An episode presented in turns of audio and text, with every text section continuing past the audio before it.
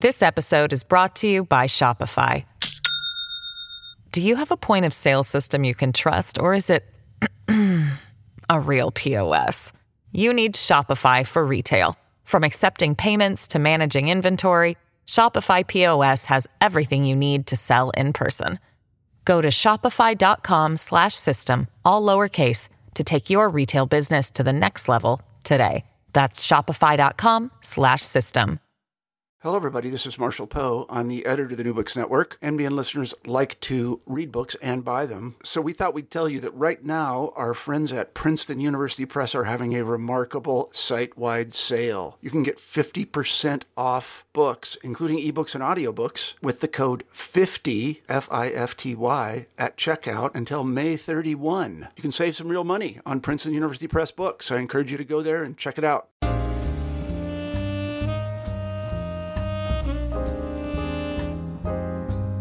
Welcome back to New Books in African American Studies, a channel on the New Books Network. I'm your host, Adam McNeil, PhD student in history at the University of Delaware. Today we have on the, on the podcast Dr. Maurice Hobson, Associate Professor of African American Studies and historian at Georgia State University. Dr. Hobson is here to discuss The Legend of the Black Mecca, Politics and Class in the Making of Modern Atlanta, published by our friends at the University of North Carolina Press in 2017. Welcome to the program, Dr. Hobson. How are you today? Man, I'm fantastic. Thank you for having me. Very good. And so, um, before we begin talking um, about your tremendous book, "The Legend of the Black Mecca," can you give us a bit of a uh, of a of a background to how you came to this topic? Uh, well, yeah, it's it's a it's an interesting story. I uh, I am a Southerner with generations. With I'm a ten generation Southerner. Uh, family came through the ports of Louisiana and uh, uh, through Virginia. Uh, by and large, my family resides in the American South. Uh, so, with that being said, um, when I was a kid, I was I grew up in Selma, Alabama. Uh, of course, you know, in the shadows of what we understand as the civil rights movement and Bloody Sunday. later on, I went to college in Birmingham, Alabama. I did a master's degree in Tuscaloosa, Alabama. Did a PhD in Champaign Urbana. But I'm referencing all of this because I was actually born in Jackson, Mississippi. So my whole, I am born and bred of civil rights uh, soil. Uh, my whole family, the whole kind of conversation around that is in that. But um, growing up in Selma, Alabama, um, I could remember the first time that we celebrated the Dr. Martin Luther King holiday in 1986. And uh, I was sad to be black because they killed Dr. King and he was trying to do what was right. And so uh, I think in order to to deal with that, uh, I really threw myself headfirst into African American history, and actually went to college to be a medical doctor. Uh, but what happened is I feel like the universe and the ancestors called me and said, "This is what you're supposed to do," and that's what I've been doing ever since. So uh, it that's where it is. And in terms of me getting to Atlanta and studying Atlanta, uh, I am the biggest Outkast and Goodie Mob fan in the history of the world. Um, initially when I I heard the music at the age of 17 when the first album dropped. Uh, Outkast is about a year and a half older than I am. Uh, I thought it was rebel music, um, but what it really did is it created a framework for me to kind of discuss a conversation around civil rights or how we understand the long movement. But uh, in 1996, as a sophomore in college, I worked for the Olympics in Atlanta uh, to pay my initiation fee into Omega Psi Phi.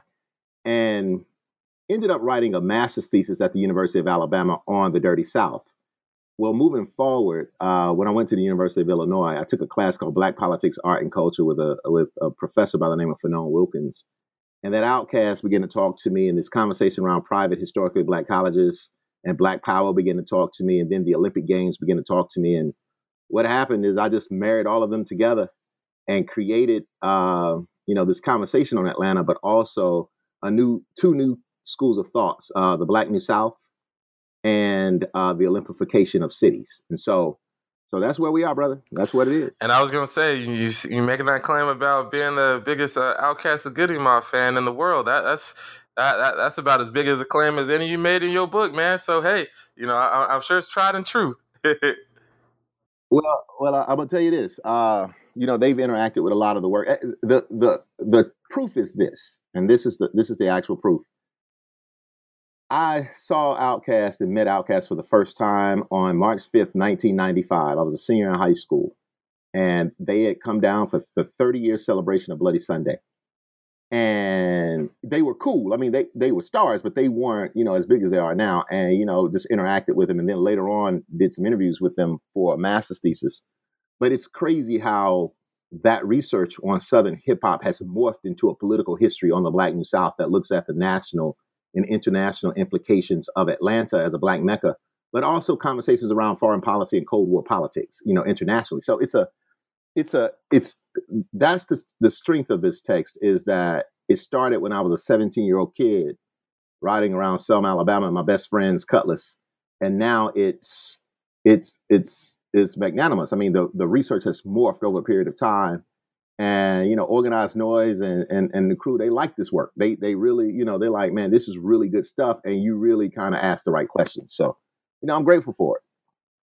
And we we are the better for it as well because it is a beautiful thing when you can merge Outkast organized noise cold war politics internationalism like you know olympic games like hey that, that's what you got and that's what we got. And so we we going we going you know look at how that all became a thing. And so um can you talk to us a bit about you know some of the the major figures in, in the text that that that you speak of? You spoke of some of them before that are later on, but well, and, and, and there's several different kinds of major figures. Uh, I privilege the voices of those that have been further marginalized and uh, with that being said, let me let me just clarify something. Uh, I named the book "The Legend of the Black Mecca: Politics and Class and Making a Modern Atlanta" because for every legend there is truth, and Atlanta's notoriety as a Black Mecca is historically ba- based on three things: uh, Black education, historically Black colleges, um, Black economics, particularly the Sweet Auburn district and the West Hunter Street district, which was the business thoroughfare, and that begets Black political empowerment and electoral politics, and so that's the real strength of Atlanta as a black mecca. However, over time, it's been embellished to mean all kind of different things for all kind of different people. And so, with this being said, uh, I mean, some of the people that are highlighted that are already in the mainstream would be politicians such as, you know, uh, Maynard Jackson, Mayor Maynard Jackson, the first black mayor of Atlanta, and Ambassador and second black mayor Andrew Young. Um, but there are also conversations around the, the, the missing and murdered children, the victims of the Atlanta child murders. Uh, Outkast and Goodie Mob are highlighted. Uh, Organized Noise, you know, Rico Wade, Ray Murray, and Sleepy Brown are highlighted. Um, some of the conversations around people like Wesley Merritt, who is the number one number runner in all of Georgia.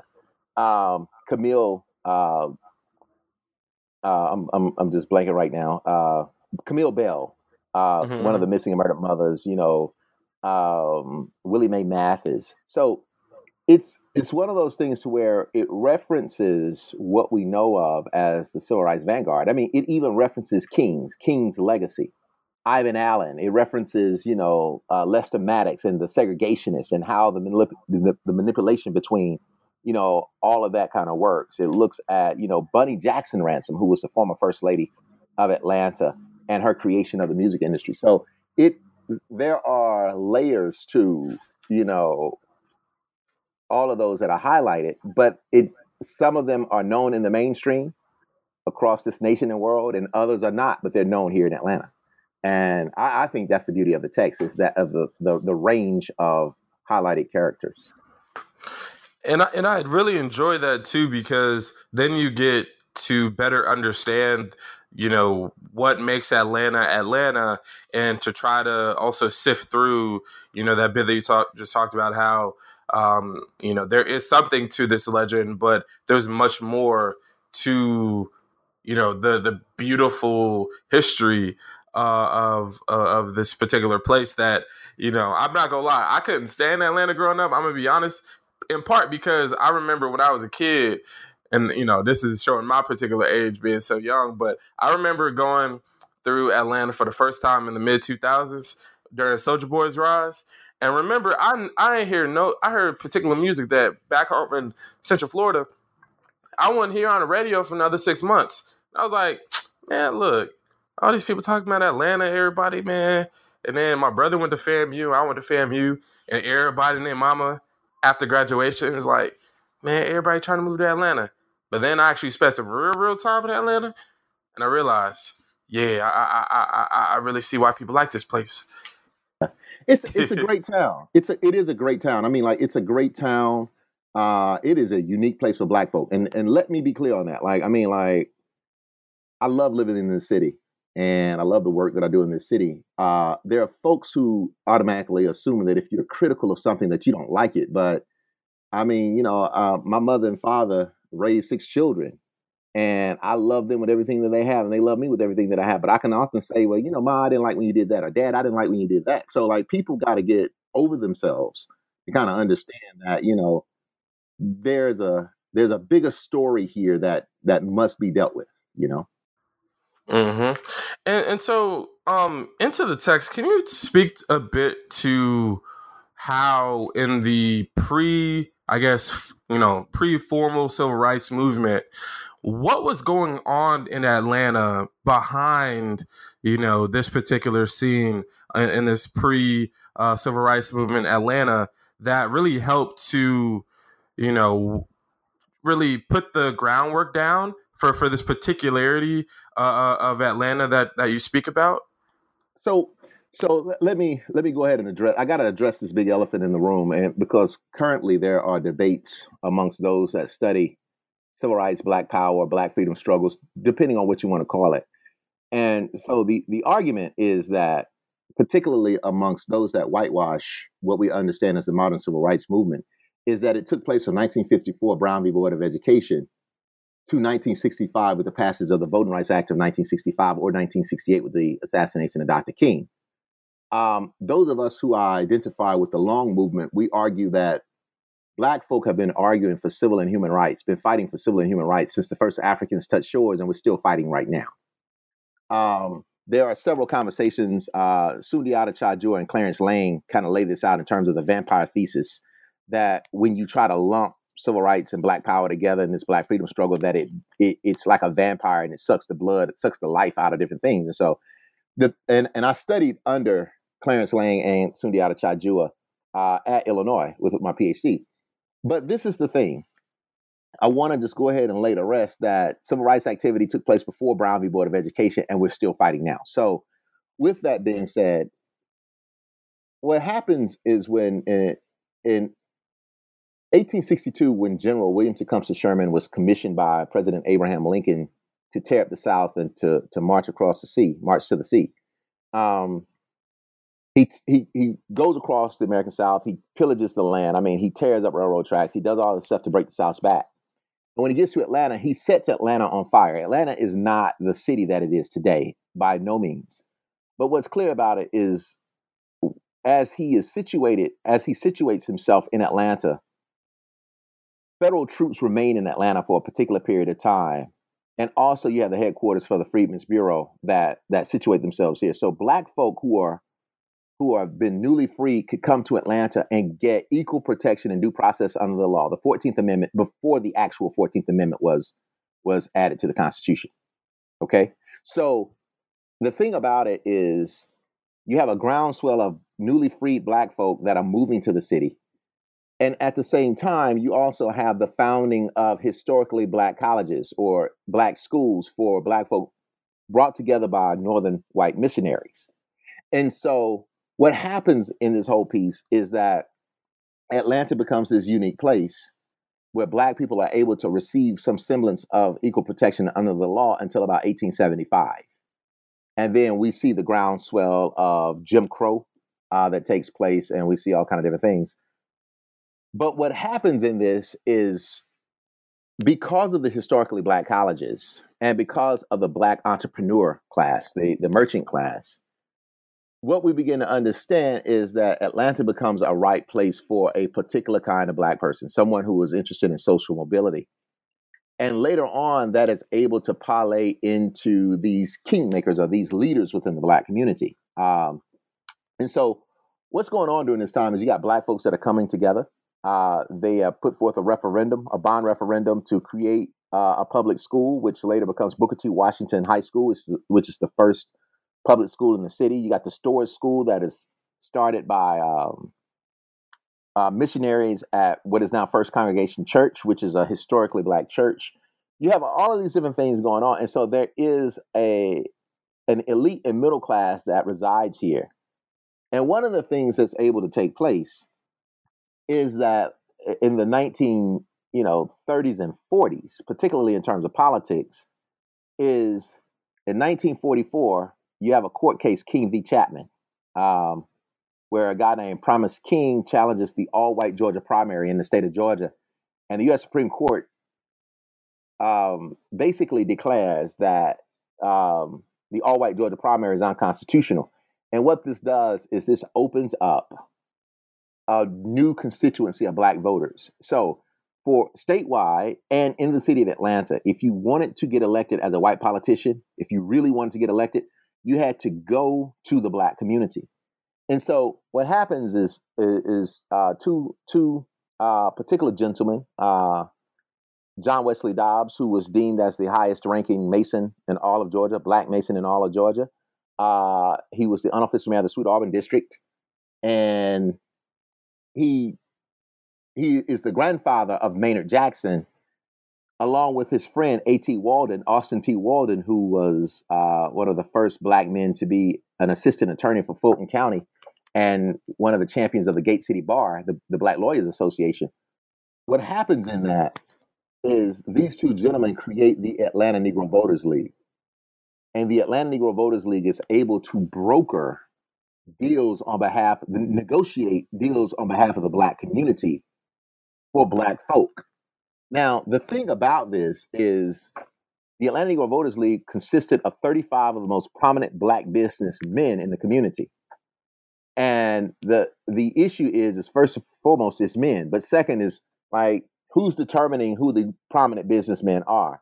And so even though the Atlanta Negro Voters League is doing justice by trying to negotiate on behalf of the black community, it also shows that there are splinters within the black communities to whereas the working class, the black working classes and poor felt as if their ideas were not being articulated and the elite and middle class were basically able to get, you know, the lion's share of all of the resources that were being brokered in that at that point in time. So that's where we are, man. I mean, that's that's what situates an Atlanta to kind of come about to where you have this large black you you have voting prowess, you have real black political empowerment and electoral politics that is able to to kind of push a black agenda in a particular kind of way. And and that black agenda, uh, one of the parts that I saw uh, and, and saw a lot through your through your work is, is really you know this you know black capitalism um, is a major um, uh, what I would see as a major fi- uh, uh, figure um, in your text and how um, you know with the political uh, um, power and the and the social and the relative social mobility um, in comparison to other places in the in in the in the South and the urban South, you know, black capitalism seemed to be a major major um, uh, function um, and I, I, guess maybe product of that um, as well, especially when you look at um, the the amount of economic success that many African Americans um, well, maybe not many, you know, maybe not quantify many in that way, but um, there there are quite a few of uh, you know African Americans who were um, f- you know making you know making good do uh, uh, uh, financially. Well, well, well, but I, I think we're getting a little ahead ourselves because you know what what what I just described was really pre Maynard Jackson. So this is this is these are the conditions that are, that's able to make Maynard Jackson. But I want to I want to kind of situate this in a particular kind of way, okay? I mean, Birmingham is booming, but you got to understand that like Birmingham is a blue collar town based on steel. So you got to look at political economies across the American South. Durham, North Carolina is actually extremely comparable to Atlanta in a lot of ways in terms of the business component. I mean, you got Atlanta Life, you got black banks, you got funeral homes, you have a newspaper, uh, New Orleans has this particular kind of political economy. Jackson, Mississippi has its own kind of economy. Memphis has its own kind of economy. Nashville has its own kind of economy. So you gotta, we have to situate it in this regard. But this is this is what I want to kind of put out there. I earlier stated that there is this kind of debate amongst historians about, you know, Black freedom struggle or the long civil rights movement and um, and, and the vampire thesis. What cannot be dena- debated, though, is that the reason, the ways in which Atlanta begins to exist in the late 1960s has everything to do with Alabama. And let me explain this to you in this regard. See, in, 1960, in 1962, uh, you have the Albany movement that is deemed as a failure because the sheriff, Laurie Pritchett, knew he, he had read everything that Dr. King had written and knew that Dr. King was going to come to Albany with nonviolent direct action. And thus, he did not like maim or kill or beat uh, any of the civil rights workers um, in, in Albany.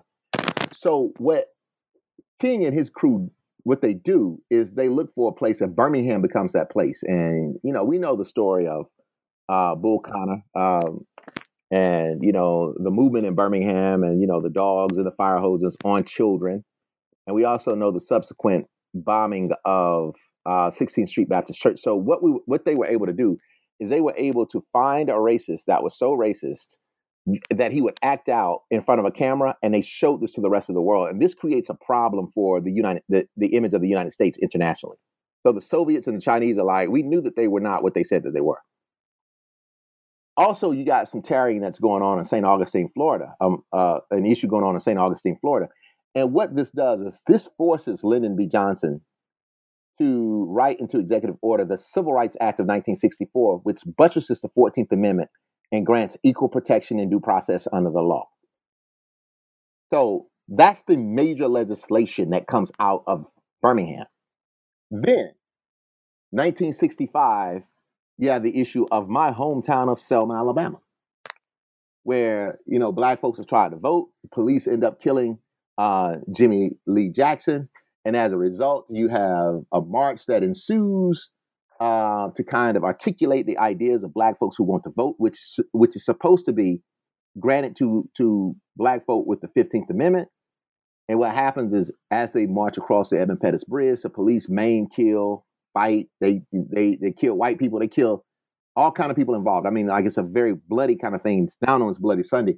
And what this does is this forces into executive action from President Lyndon B. Johnson the Voting Rights Act of 1965, which buttresses the 15th Amendment and grants universal suffrage. So what you have is citizenship coming out of Birmingham and voting coming out of Selma.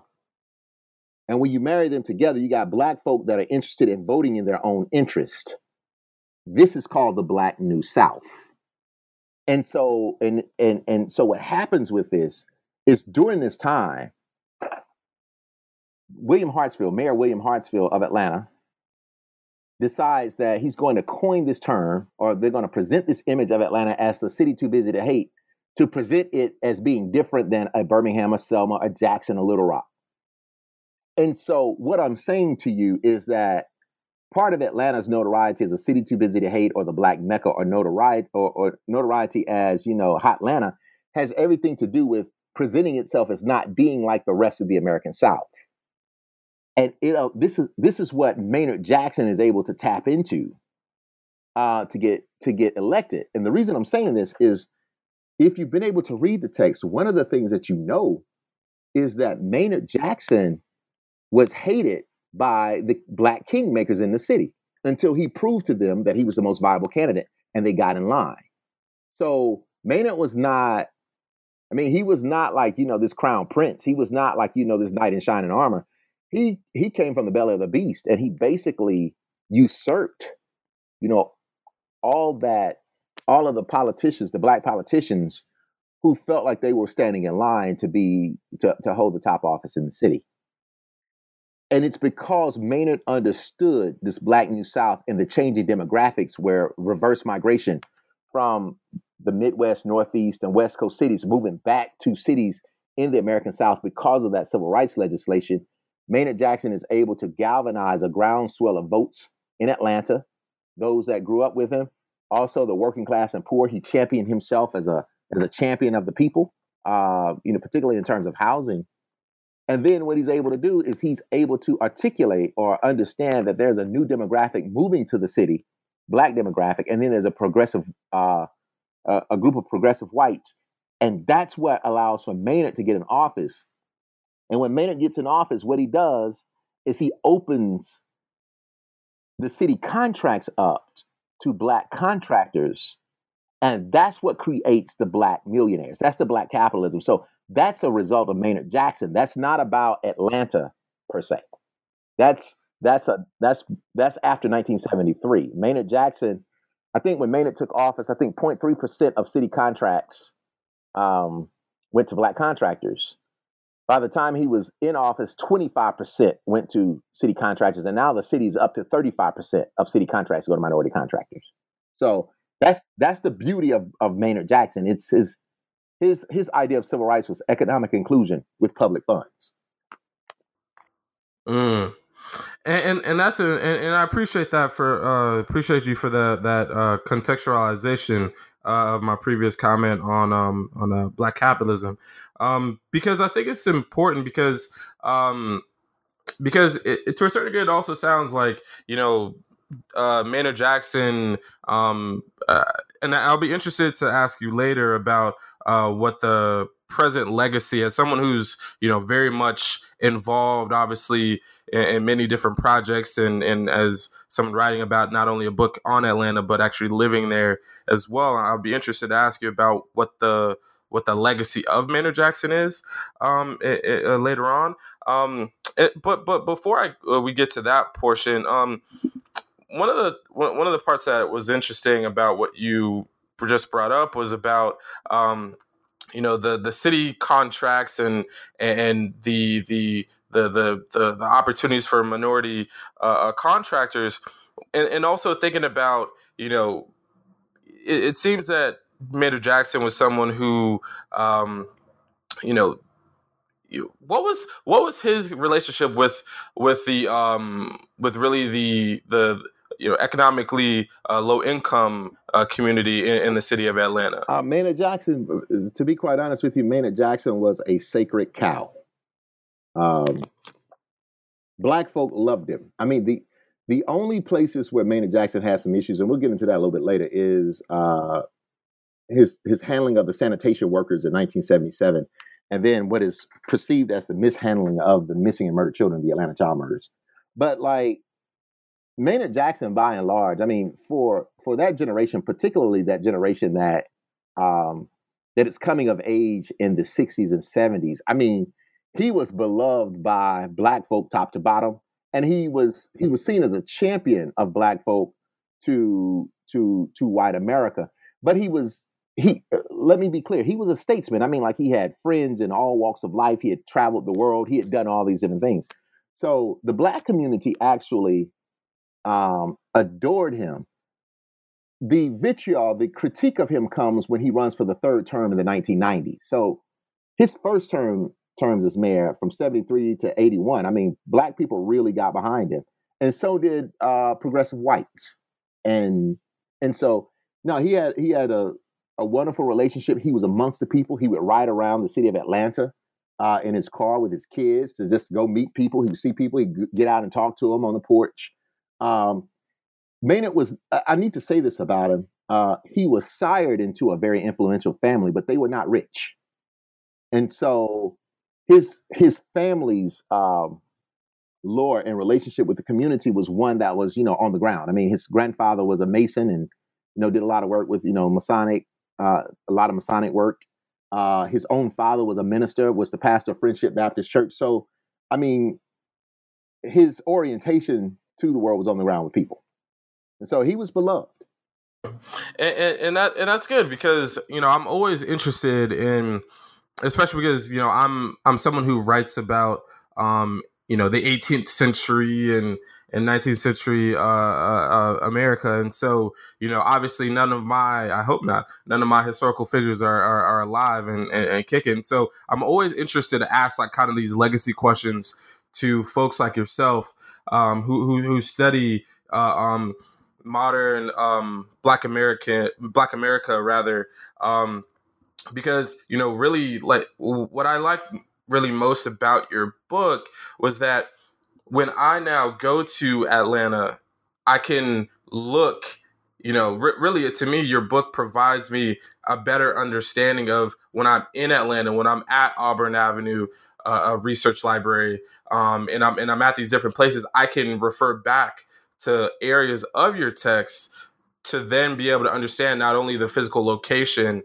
but also the development at which you know we got here today um, for for Atlanta to have its you know particular standing um, in in in America and specifically in Black America. Yeah, well, uh, so so let me say this. You know, um, the elders, the elders, all, where I'm from, would often say, "If you tell the truth, you don't have to tell a lie." And what I mean by that is, I would have loved to have sat down and interviewed Maynard Jackson. I met Maynard Jackson one time. I was five years old, and he walked into a restaurant and he shook everybody's hand and kissed babies and my parents. You would have thought that it was the second coming of Christ, man.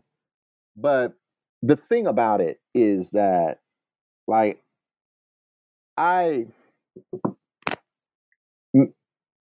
I don't, ha- I didn't have an opportunity to interview Maynard, but I had an opportunity to interview his family. I had an opportunity to interview, you know, Ambassador Andrew Young, and I was able to understand so much more about what uh, Andrew Young had to do as mayor because he gave me context that you can't get in the records.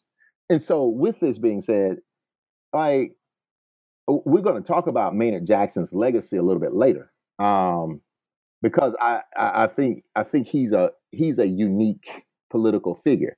Um, but in terms of that kind of context, I mean, like Atlanta, Black Atlanta just just didn't grow up. You know, it's it, it just didn't come about. You know, as a result of Dr. King. Like it existed long before King was ever thought of. You know, and so that's the that's the thing that we're we're trying to articulate here is that there are that these folks come from these particular communities and and bear the scars and victories that they do that they do and and speaking of scars um you know it's interesting. So the only time that i had heard about the um the atlanta um child murders was actually off of a reference um from uh from uh, james baldwin.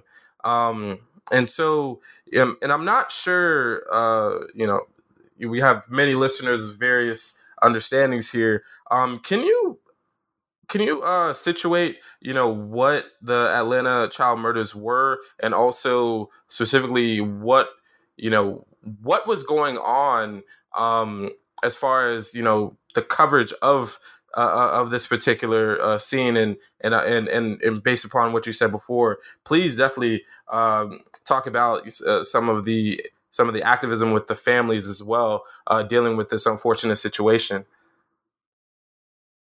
Okay, so the Atlanta child murders were a series of murders that took place in the 70s and 80s where uh, poor black children were being hunted. Uh, how I often articulate it is that the most vibrant yet vulnerable citizens of Atlanta were being hunted. And they were overwhelmingly poor black boys. Now, there's an interesting context of how this plays out in the public and then what's actually going on the ground. The public knows that of the murders, most of what the public knows of the murders, and it's a sad thing that young people today don't know of these murders because in my generation, I mean, that's what put the fear of God in us. That's why we we weren't, you know, out here roaming the streets because there was a killer killing black children.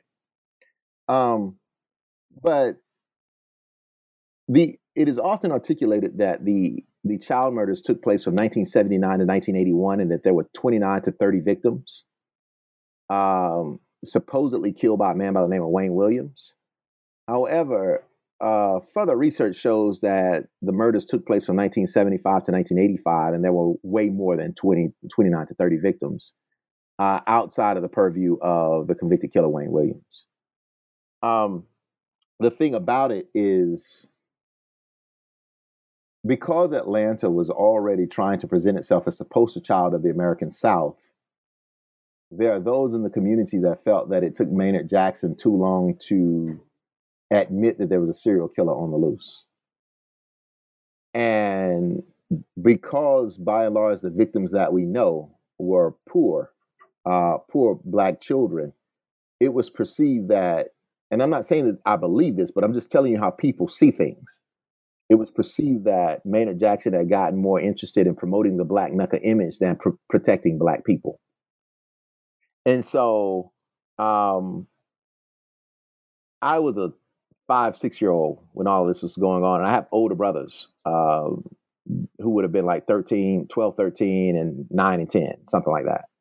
And so uh, I, I played college sports. I've always been really good at sports and, you know, like leisure stuff.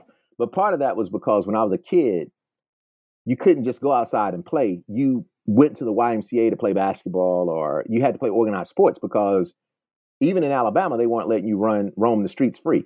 Uh, I was supposed to grow up here in Atlanta, and they were killing black kids, and so I grew up in Alabama as a result of that. Um, and so, with this being said, uh, we didn't celebrate Halloween, and I can remember every night when the news would come on, it would say it is it is five o'clock or it is six o'clock. Do you know where your children are? It was a just a very eerie time, and so um, most recently there was a podcast done on the Atlanta child murders that that I, it, it, lacked a lot of context and substance. Uh, we're working on something that will kind of rectify that situation. Um, but with with this being said, the child murders were seen as a very dark episode where black children were being murdered. Uh, they were being, you know, uh, they were being left out in fields uh, to rot, and it had the city in fear and on on, on grip. Um, and then when they convicted Wayne Williams as the killer, most of the black community felt as if that was the wrong man that was convicted. And one of the things I've done in my book is I look at why the black community uh, felt that way, and I think it's a it's a pretty uh, it's a pretty sound argument on based on the evidence that we were able to see. And most recently, I've come in contact with a lot more evidence. This episode is brought to you by Shopify. Do you have a point of sale system you can trust, or is it? a real POS. You need Shopify for retail. From accepting payments to managing inventory, Shopify POS has everything you need to sell in person. Go to shopify.com/system all lowercase to take your retail business to the next level today. That's shopify.com/system. Yeah, and so and, and like I said, there that um the James uh, Baldwin notation was my initial um uh, foray, um, I guess peripherally, um, on on the topic. But I really do think that what you do, you you provide a lot of um, great uh, context and also information about um, you know how this not only uh, uh affected obviously the the victims and, and their families um, as well, but also how you know, like you said, like that, you know, I'm sure in the city of Atlanta, and, and for those, um, and now makes me want to ask my mother, did she ever hear about this in, in, in New York? But uh, um, I'm if your mother is if you say, yeah, yeah, yeah, no, I'm, I'm, I'm, sure. Yeah, she was, she would have been um, during that time yeah. uh, finishing up high school and going into college um, yeah. in, in, Brooklyn, New York. And so um, I, I, think about this in, in, in, in part because when I think about these particular instances where people remember where they were they remember you know particular time frames and also it's a like a it's like a it's like a cultural marker as well um i, I thought that that as someone who grew up in um uh, uh the i guess the I don't know if you want to call this a Trayvon Martin, like in the post Trayvon Martin uh, uh, America, yeah. because that, that was when I was I, I was 20 um, when when that happened, and I grew up about uh, 30 yeah, about 30 miles away from Sanford, I think about, you know, what I was doing. I think about, you know, I'm at FAMU and all this stuff is happening. I have friends in the in the Dream Defenders and all this. And I, I bring this up to say, I'm, I, I see, um, I see a, a, a parallel. Um, yeah, there's a parallel. This is this is Trayvon Martin is your generation's Atlanta child murders and, and but the, and and and this is not to discount Trayvon Martin or you know um, uh, the the young man Rice, um, the uh, you know the Michael Brown. This is never to discredit them. I mean, all of it is atrocious. The interesting thing about the Atlanta child murders, though, is that these children were being killed, and for two years they had no, there was no killer like to come forward. No, no one was convicted, and the streets knew more than the police did, which signaled to the community that there was a cover up. Like, who's killing these kids? And so that's the interesting thing about it. And so I, I, I certainly get what you're saying is, I mean, you know, George Zimmerman murders Trayvon Martin and he's laying out there. Well, what was going on here is that like little kids, I'm, t- I'm talking about kids like four years old, kids 11 years old, they all you know, had afros, like they're laying out in fields and people are just stumbling up on their bodies and like the community is just scared as I don't know what about this whole thing. And it's a, um, it's just a very interesting kind of context. But I, I'll say this um, for people in my generation, and I'm in my early, leading more towards mid 40s. I mean, this we still haven't healed from this. And one of the things that I try to do is I try to pay homage to the victims that are known to the public. And if you in the back of the book in the appendix, I kind of lay out their situation. I lay out, you know, uh, the conditions that they were living in when they were snatched. I do all of that work. I spent a lot of time with eight of the mothers of the missing and murdered children. I interviewed them. Um, was able to talk with Wayne Williams and his attorneys.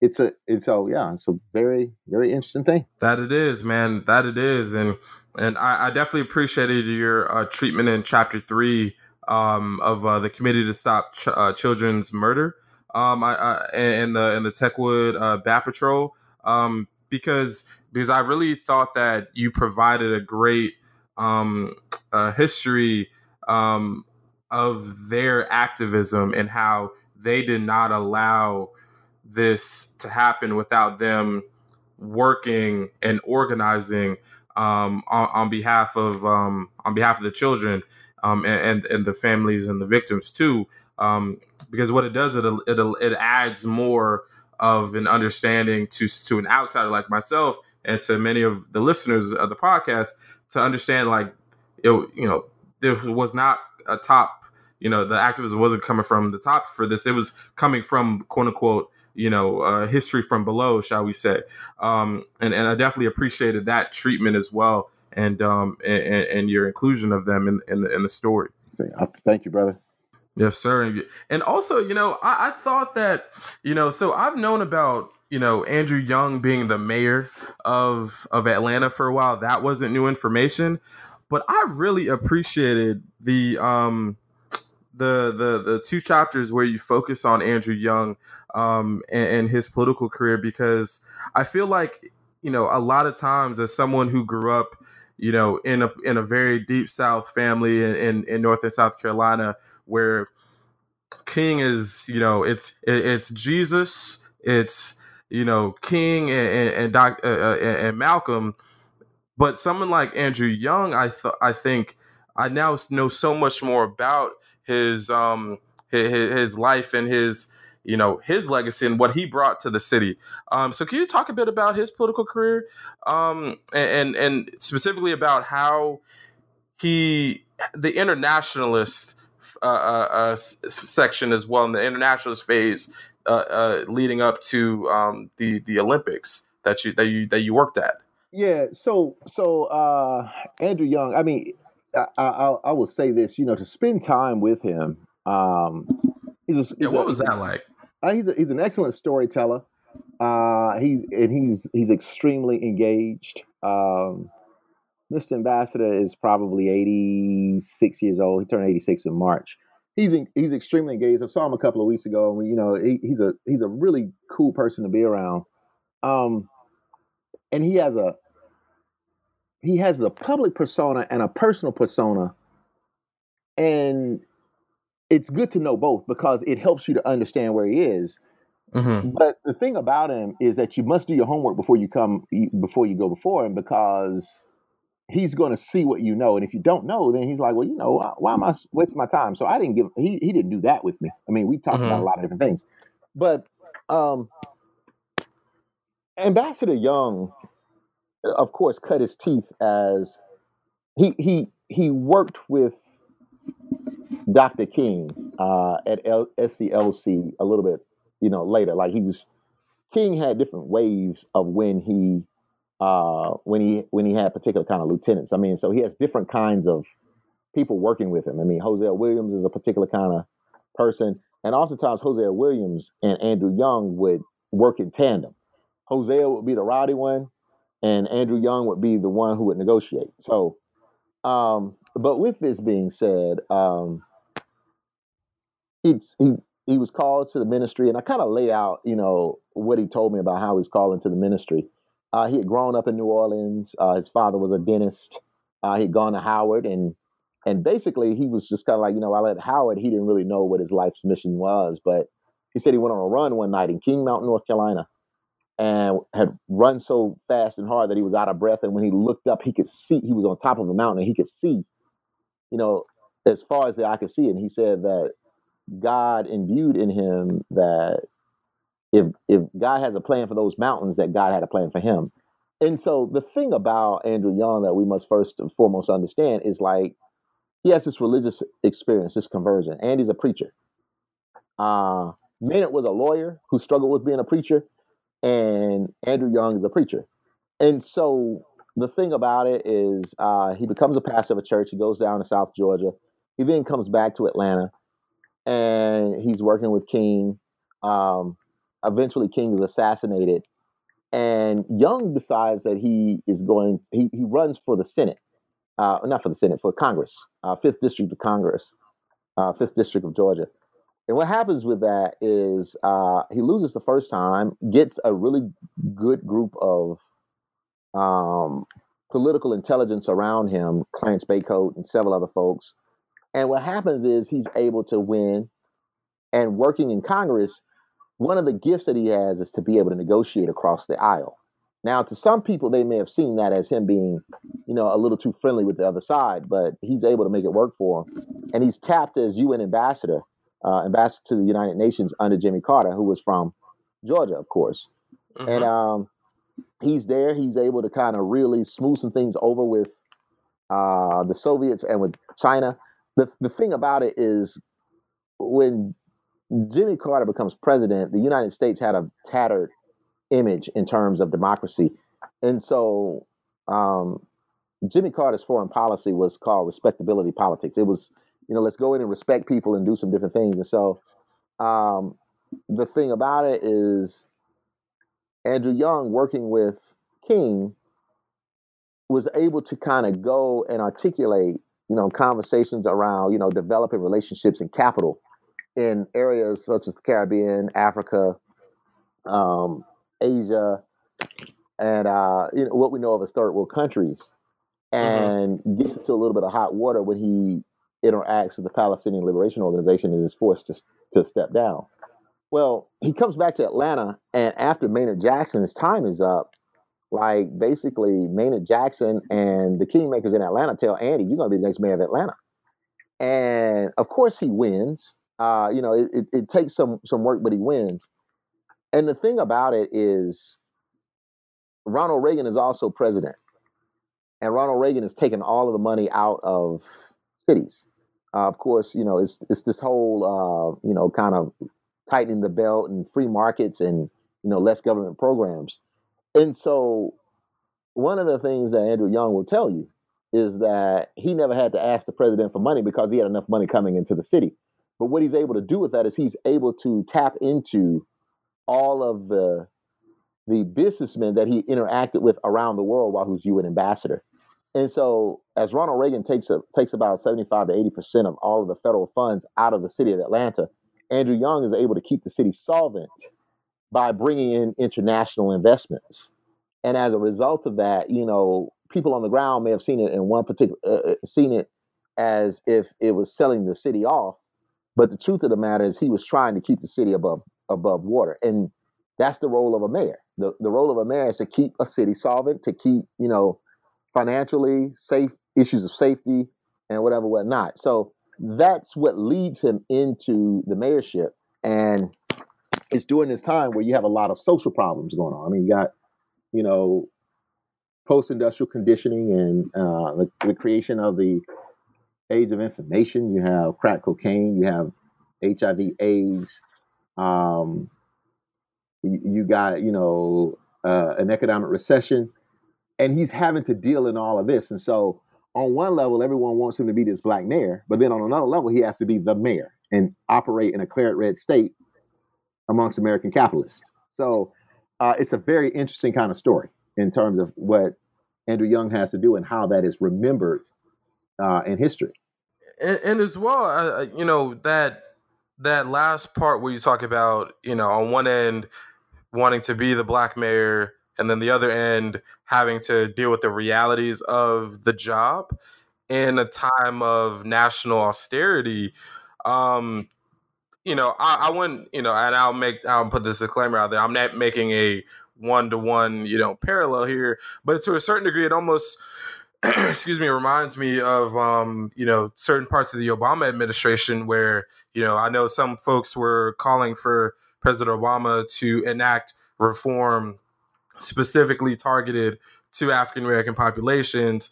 Whereas, you know, the had others who would say, well, he is, he does have to, you know, govern the American empire, as some folks uh, uh, market it as. Um, and so, to almost to a certain degree, you can read this early situation with with um, uh, Mayor Young as like a almost like a way of a blueprint to to, to kind of better understand um, and obviously, we all come on on different sides of this uh, politically, but at least as like a a, a way to maybe peer into and better situate and understand what occurred in the Obama administration from uh, from the last uh, from you know. I hear what you're saying. I hear what you're saying, but uh, let let me let me put it to you like this: um, Obama, Obama had a different. I mean, like Andrew Young as mayor had to deal with particular governors who were trying to control all aspects of things. I mean, like one of the things I lay out in the book is when Maynard was in office, how the the state government tried to shut down the city of Atlanta and make it like and try to get the state legislature to control it. So like there's the struggle for power. There's a struggle for power.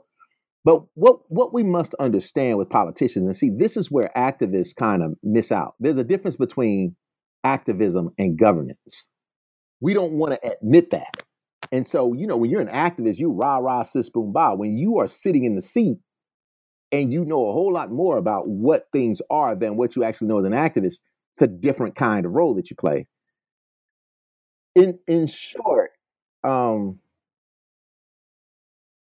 Obama had a smoother way of articulating things that Mayor Young may have not have been interested in being that smooth about it. Like he was just very matter of fact.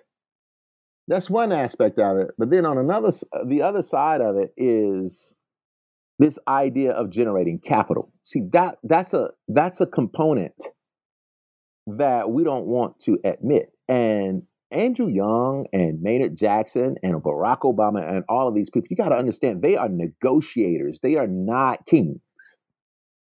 They some people are sent in to negotiate on behalf of communities. And when you negotiate, you have to give some and you have to get some. Now, uh, there are areas of the mayorship that I am critical, but I am the first to admit that I am never interested in being a politician. So I don't have to play the games, nor do I have to. Uh, I don't. I don't have to um, situate myself in terms of constituencies, and that's a privilege that I have as a non-politician. So on one level, I'm, uh, what I'm saying is that like I can be critical, but my lens is based on me never wanting to be a politician. Whereas if I was a politician, I would be wondering why people are critical of me. You, you understand what I'm saying?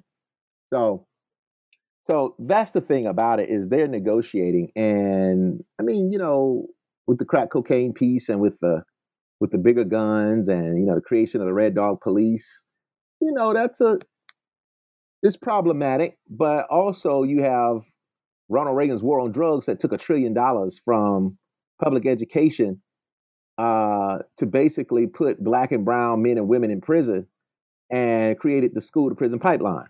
So you you, you got to understand like th- there are a lot of sides to what Focus are doing, and the Olympics, particularly Atlanta and the Olympics, uh, was an opportunity for Atlanta to refashion itself and to basically uh, appropriate Dr. King's dream for worldwide consumption. But what it eventually does is it disfranchises, criminalizes, and displaces uh, those that King fought hardest for, who were black poor people. So, yeah, that's that's kind of where we are. You know, yeah. Yeah, and and with with that backdrop, you have the creation of you know dirty south uh, rap music, right? And and and you have you know you know it, it's it's so wild, you know. On the side that whenever people um, bring up their um, their their their top ten uh, uh, best best MCs or best uh, uh, rappers of, uh, of like the last thirty years, obviously it's you know it's only thirty years so, but um, and, and and people don't you know bring in uh, Andre, right? And so you know, you know that's a that's a side note. But you know, when I think about all this happening, I think about the fact that I was born in 1992, and I've all, and I don't know a world, a hip hop world where Atlanta is not you know at the forefront.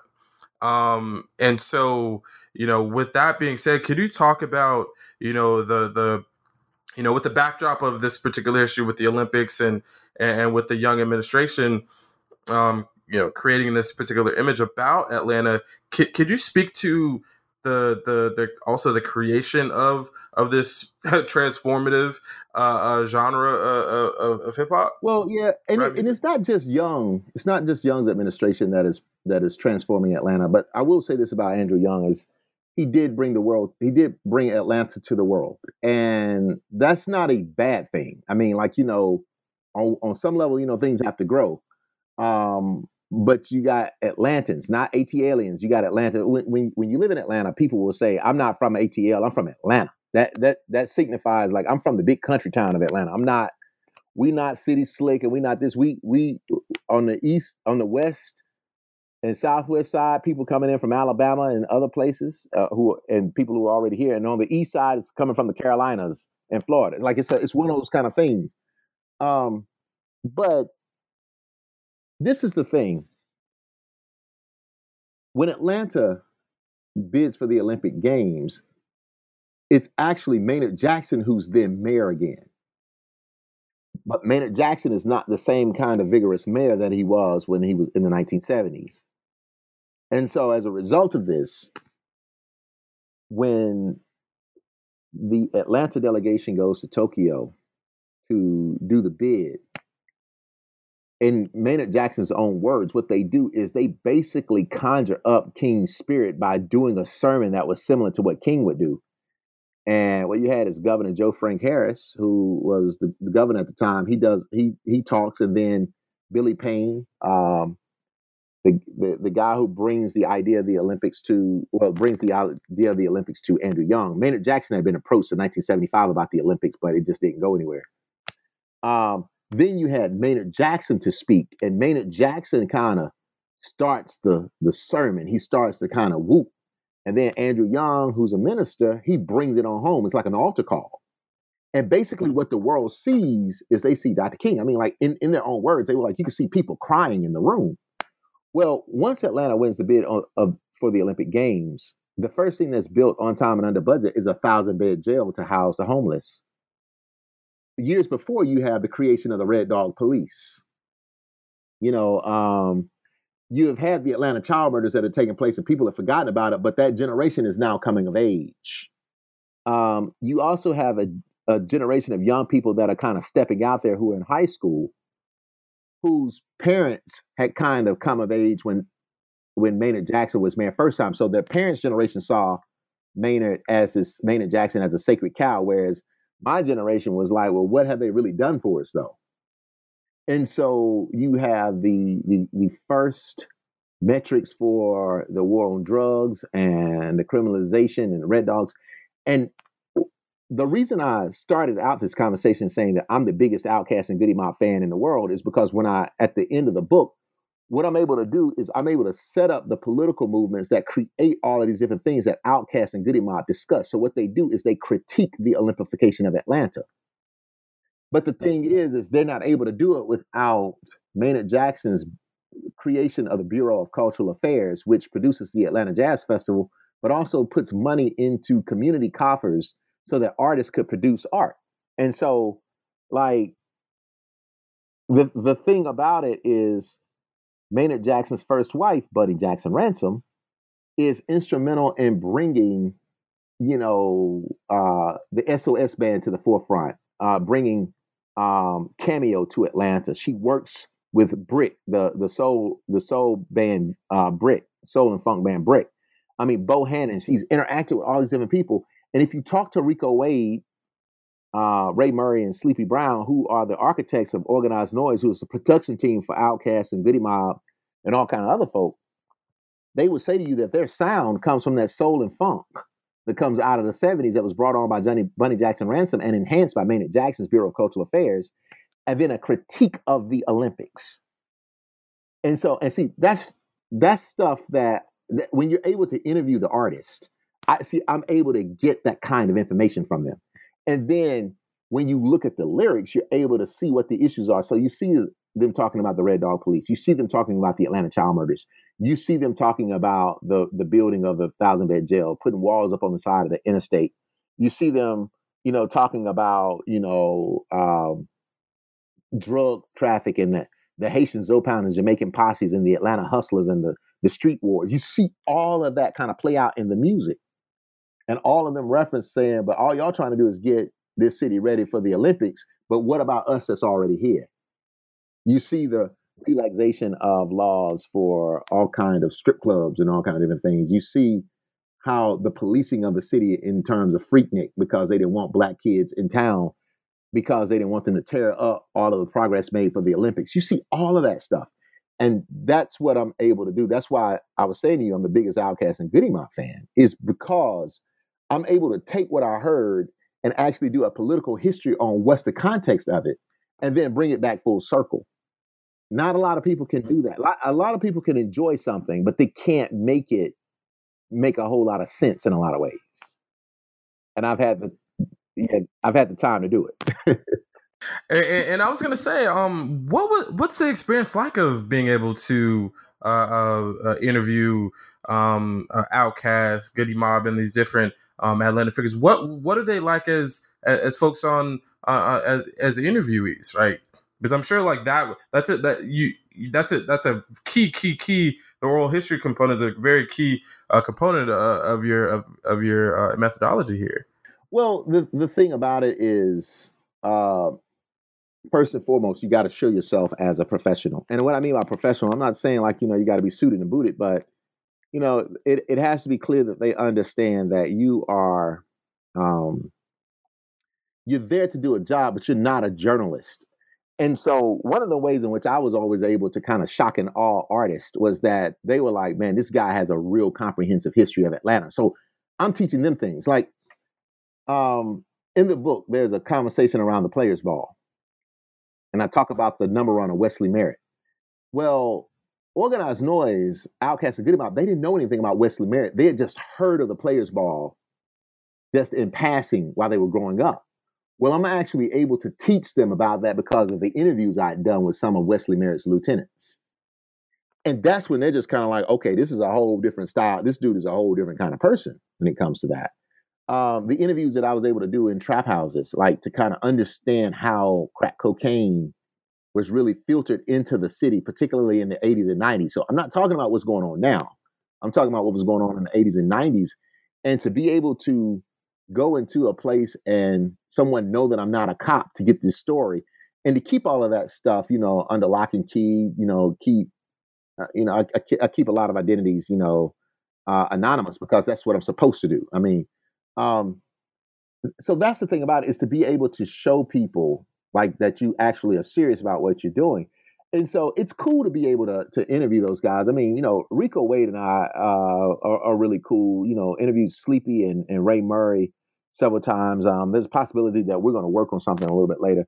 Um, just interacting with them is it's a it's a cool piece, but it's always professional. And what I'm saying is, uh, these guys are like my age or older. And so, with that being said, like we're not trying to hang out in the club in an entourage and be best friends you know, much respect when we see each other. You know, it's always, you know, love. And then you kind of keep it moving. Um, and that's where I've been. I mean, like, you know, I I enjoy the time I've been able to interact with them, but then I also enjoy the fact that I'm able to kind of keep my distance to where they rec- they respect how I'm rolling and I respect how they're rolling. So and and that hey and I and that's and that definitely is an interesting thing too is um that you're you know keeping that keeping that professional distance um, as well, and and then also like you mentioned before, you know y'all are y'all are you know among the same generation as well. Um, and so um, in the last couple minutes that we have you, oh man, time is flying.